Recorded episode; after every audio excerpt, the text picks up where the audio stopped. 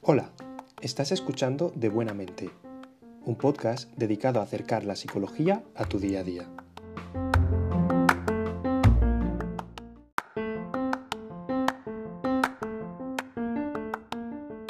Bienvenidos de nuevo a De Buena Mente, un espacio que nos encanta compartir con todos vosotros y antes de nada queríamos transmitiros nuestro agradecimiento por lo bien que habéis acogido el primer programa sobre la ansiedad.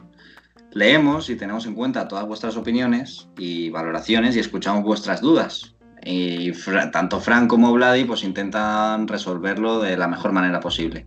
Como sabéis, nos encanta basar nuestro contenido en vuestros intereses, por lo que damos mucha importancia a los mensajes que recibimos por vuestra parte. Hoy volveré a estar con la mejor compañía. ¿Quién si no?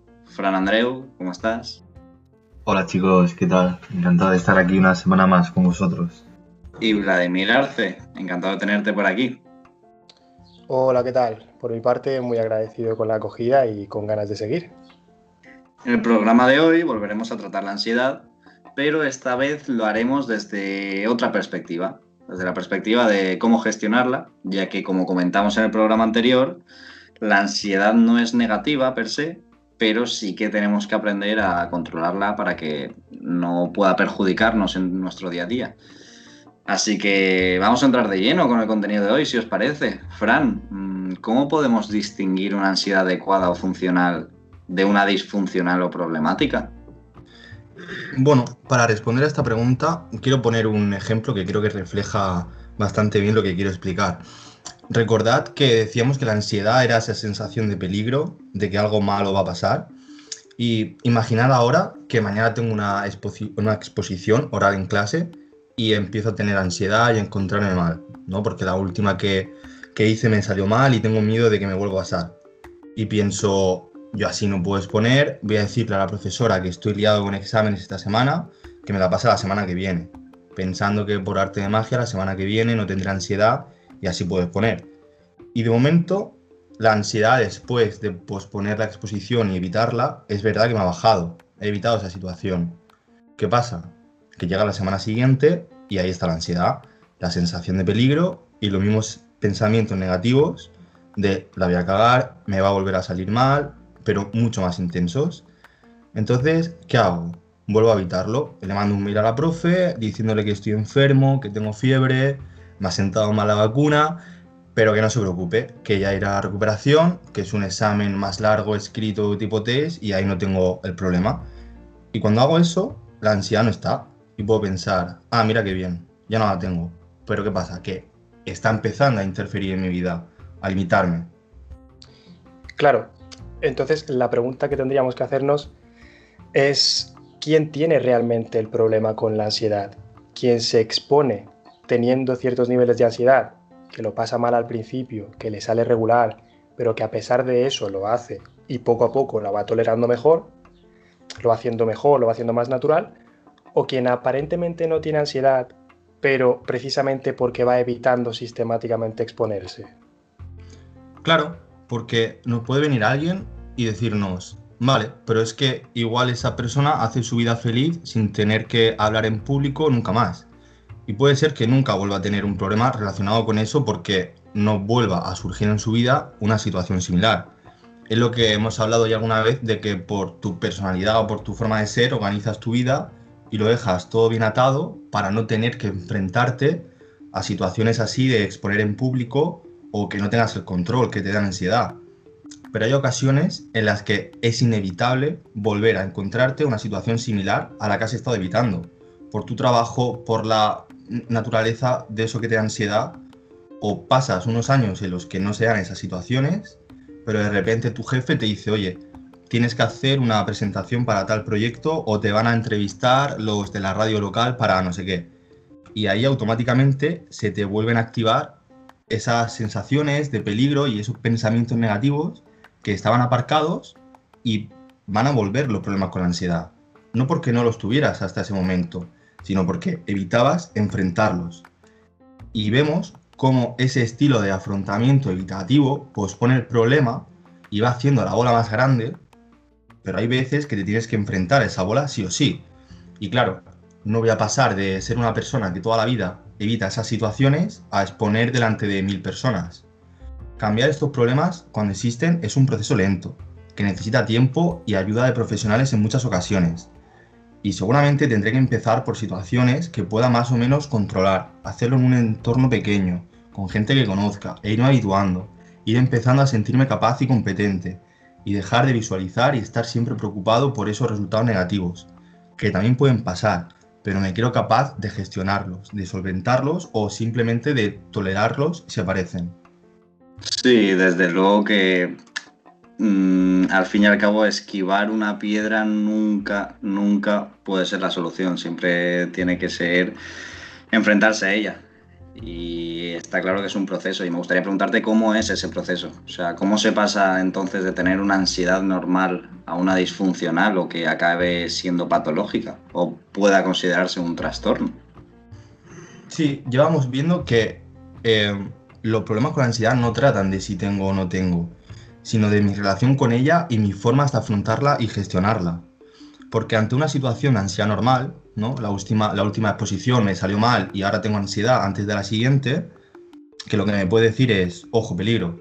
Y me puede ayudar a activarme y a tomar medidas para prepararla mejor, hacerme un guion, practicarla en casa y asumiendo que tendré que exponer con ciertos niveles de ansiedad al principio, pero siempre tolerables. Y en esa situación, una estrategia de afrontamiento desadaptativa, como la evitación o pensar que hasta que no tenga ansiedad, no podré exponer, o en un caso extremo, tomar tóxicos cuando estoy ansioso para relajarme, es verdad que va a hacer que empiece a tener una ansiedad disfuncional, que va a ser más intensa, se va a generalizar a más situaciones, me va a aparecer con más frecuencia, que ya no nos va a ayudar, sino que nos va a suponer un problema, ya no nos sirve, no es adaptativa.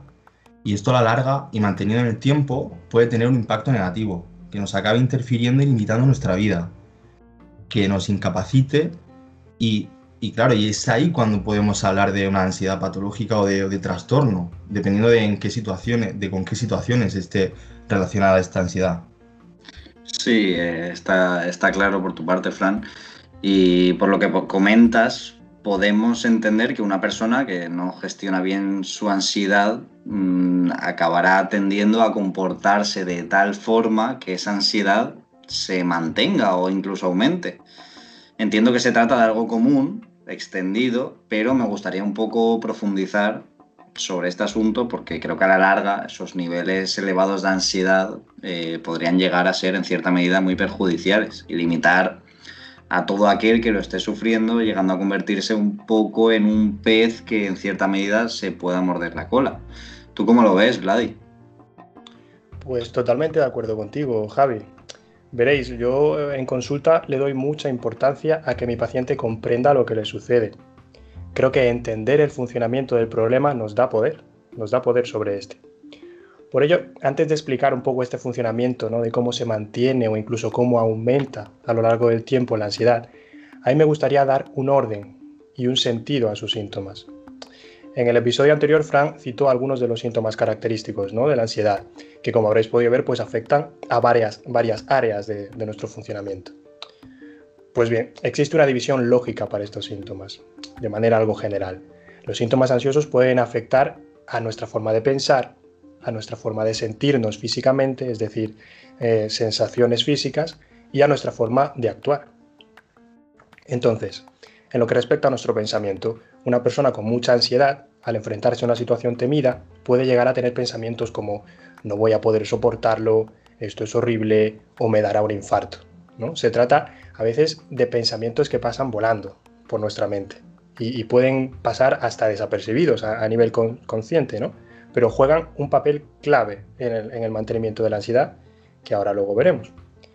Por otro lado, están los síntomas corporales y fisiológicos, que como bien comentaba Frank, tienen la función de prepararnos para enfrentar la amenaza que anticipamos.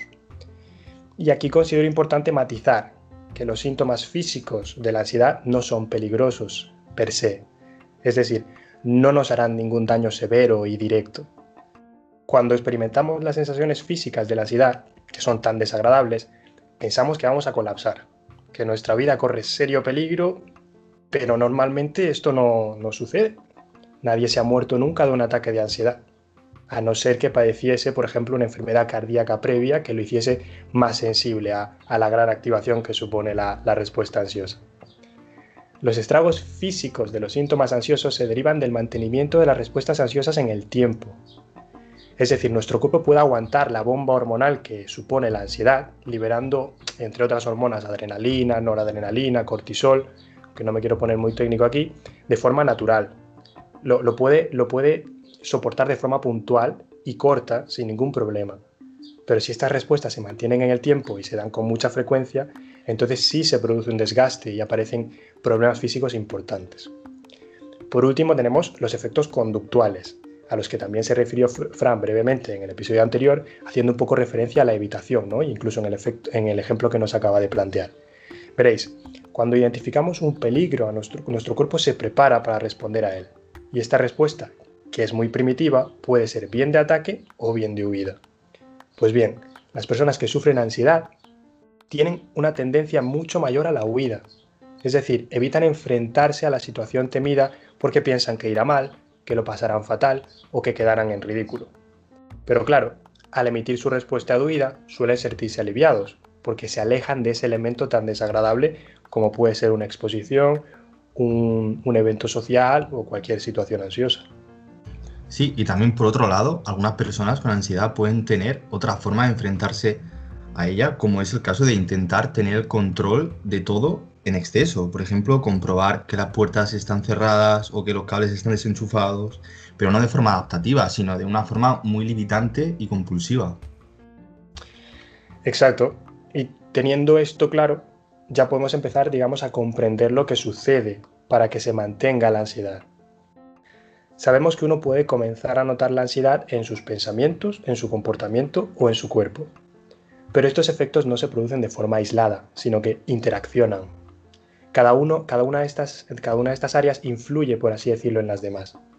Y para explicar esto, pues le voy a robar el ejemplo a Fran, porque me ha parecido muy bueno, y vamos a ponernos en, esa, situación, ¿no? Pensad en una persona que haya experimentado mucha ansiedad, con todos los síntomas ya mencionados, en una situación concreta, como puede ser una exposición en clase. Esta persona puede desarrollar una especie de miedo a dicha situación o a situaciones parecidas. ¿eh? Por lo que cuando tenga que volver a enfrentarse a esas, situaciones o a esa situación parecida, va a temer que los síntomas que sintió aquella vez vuelvan a surgir. Y aquí, aquí entran en juego los pensamientos ansiosos, como lo voy a hacer mal o me va a dar algo. ¿no?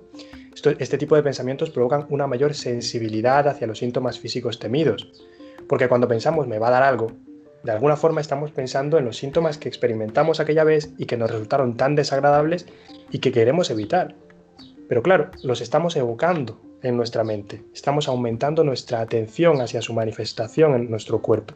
Y de esta forma conseguimos, paradójicamente, generar esa sintomatología que deseamos evitar.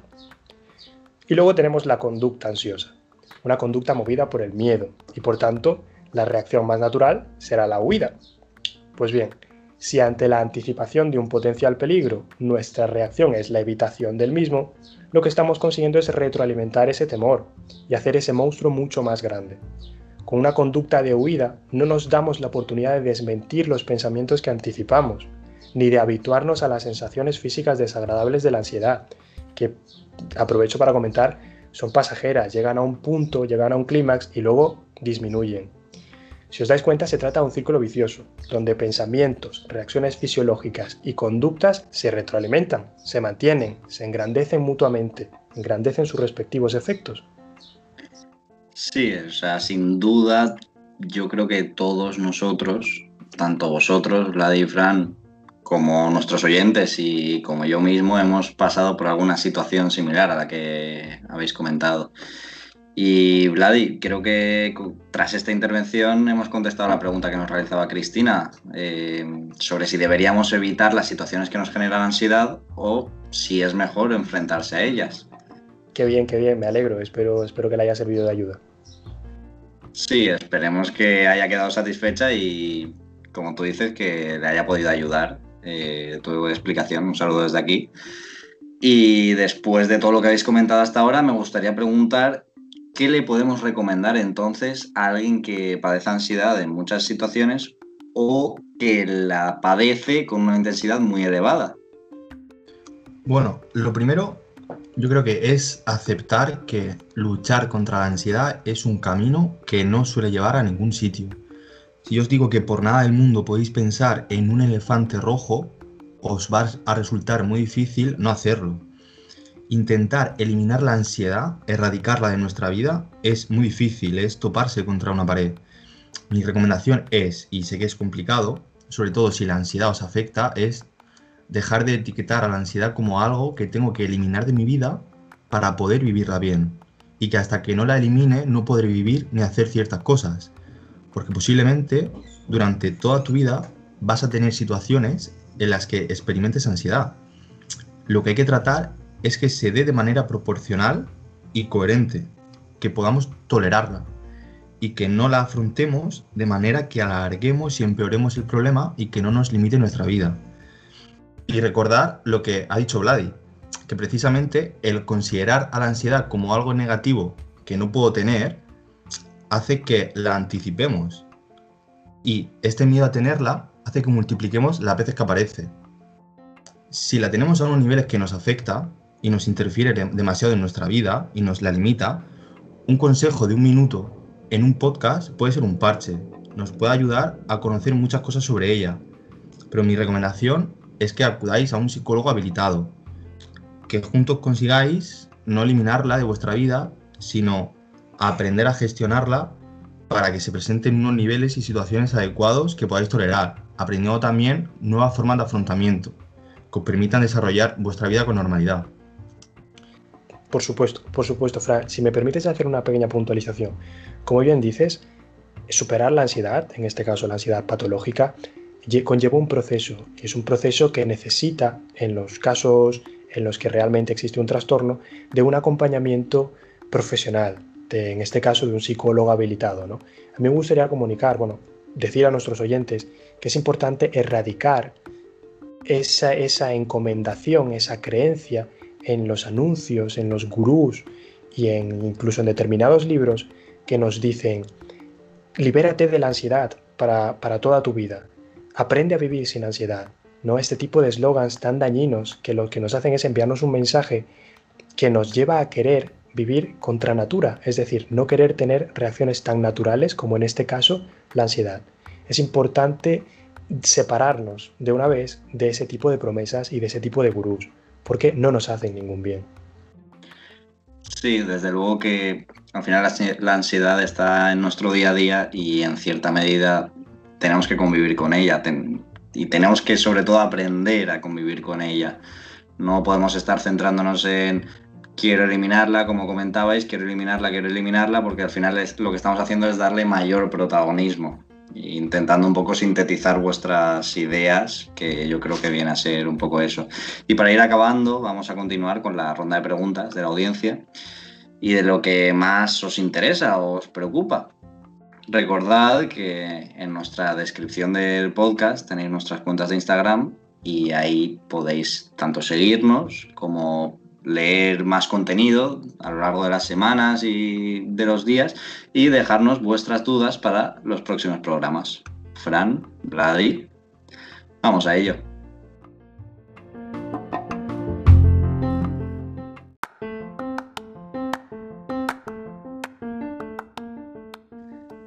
La primera pregunta eh, viene a ser una mezcla entre una pregunta que nos ha hecho Adrián y, otra que nos ha hecho Paula.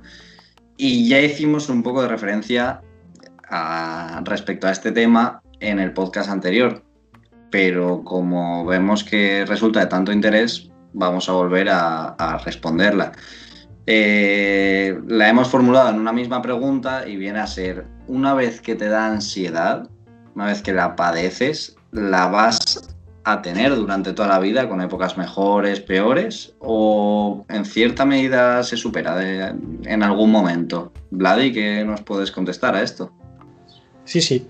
Como bien dices, preguntas como la de Paula o la de Adrián las hemos ido resolviendo de forma directa y de forma también indirecta en, en el podcast anterior. Pero bueno, creo que no está de más volver a matizar, volver a aclarar esta cuestión. Es que yo creo que preguntas como si se puede vivir sin ansiedad o si la ansiedad se supera, nacen un poco de esa idea errónea acerca de que se puede vivir sin ningún atisbo de ansiedad. Claro, estamos olvidando, o vamos, estamos obviando que la ansiedad es una respuesta natural, es una respuesta humana y es una respuesta adaptativa, es decir, que nos ha acompañado a lo largo de toda nuestra evolución y ha permitido que nos adaptemos a nuestro entorno. Entonces, debemos partir de la base de que hay que saber vivir con cierto nivel de ansiedad, ¿vale? Ahora, por llevarme un poco la pregunta hacia la patología, ¿no? Por, imagino que Paula y Adrián preguntando si la ansiedad se supera o si se va a tener toda la vida, se refieren un poco a esta idea de la ansiedad patológica, la ansiedad que comentaba Frank, esa ansiedad que te limita y que, te, y que no te permite hacer tu vida. Pues bien, esta ansiedad, claro que se supera, claro que se supera, pero se supera con un proceso de trabajo, un proceso de autoconocimiento, un proceso de enfrentamiento que tiene que estar mínimamente acompañado por un profesional de la salud mental habilitado. Entonces, es importante saber que la ansiedad patológica se supera, se supera con un proceso de terapia y la ansiedad normal, la ansiedad adaptativa, no se supera porque no hay nada que superar. Es decir, es un nivel óptimo, es el que nos permite vivir, el que nos permite adaptarnos al entorno. Entonces, esta ansiedad, este nivel adaptativo de ansiedad, no se supera, sino que se aprovecha. Muy bien, pues gracias por tu aportación, Vladi, y pasamos a la siguiente pregunta, que es, nos la realiza eh, otra Paula, y es la siguiente, ¿cómo tratar con personas que tienen ansiedad? Bueno, lo primero que podemos hacer es informarnos sobre el problema que tiene si vemos que su ansiedad es tan grande que se está aislando, refugiándose en tóxicos para calmar la ansiedad o cualquier otra forma de afrontamiento evitativo o desadaptativo, mi consejo es que le recomendéis que busque ayuda en un profesional. Si vemos que se alcanzan esos niveles o se está sufriendo un ataque de pánico o ansiedad en ese momento, lo mejor que podemos hacer es preguntarle qué podemos hacer por él o por ella, ofrecerle ayuda para que sepa que puede contar con nosotros e intentar que se encuentre en un ambiente relajado si pensamos que no es tan grave y queremos saber cómo tratar simplemente con personas con personalidad ansiosa, hay cosas que podemos hacer y están en nuestra mano y hay cosas que no. Lo primero es saber qué no decirle, ¿no? Yo recomiendo evitar frases como ¿tienes miedo? Pues no tengas miedo. ¿Estás nervioso? No te pongas nervioso. No es para tanto. Ay, hijo de verdad, no te pongas así. ¿no? Hacerlo, hacerle sentir culpable, decirle que, que no tiene razones para sentirse así. La forma en la que podemos tratarle, al final, no es más que mostrarle empatía. Decirle que, aunque no sabes exactamente por lo que está pasando, puede contar contigo cuando lo necesite. Y reforzarle y reconocerle las ocasiones en las que se enfrenta a situaciones que le generan ansiedad y que las hace con éxito, que le salen bien.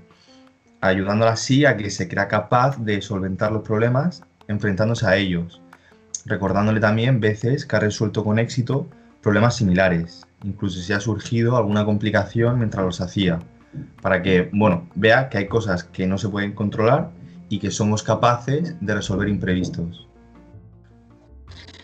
Sí, desde luego que respuestas como no tengas miedo, no te pongas nervioso, no ayudan a nadie y no tienen ningún sentido realmente. Y además, como bien comentas, la empatía al fin y al cabo es sinónimo de, de humanidad. Todos somos vulnerables y podemos sufrir de la misma forma que podemos hacer daño, queriendo o sin querer. Por lo que la empatía es un bien necesario en toda sociedad. Nuestra mejor herramienta para afrontar tanto problemas ajenos como tender en cierta medida nuestra mano al prójimo. Y con esto vamos a finalizar el programa de hoy. Os esperamos en el siguiente capítulo donde abordaremos el tema del suicidio. Y recordad que podéis seguirnos en Instagram, donde vamos publicando nuevo contenido de forma regular. Y esperamos que os haya gustado todo lo que hemos comentado y que hayáis estado a gusto con nosotros. Una vez más, ha sido un placer, Vladi. Gracias por tus aportaciones. Gracias a ti, Javi, y hasta la próxima. Fran, más de lo mismo. Habéis estado muy interesantes y tanto los oyentes como yo os lo agradecemos de corazón. Gracias Javi, un placer haber estado aquí con vosotros. Y hasta aquí también nuestra aportación en el tema de la ansiedad. El primer podcast un poco sobre una definición y esta sobre cómo gestionarlo. Un saludo y hasta la próxima.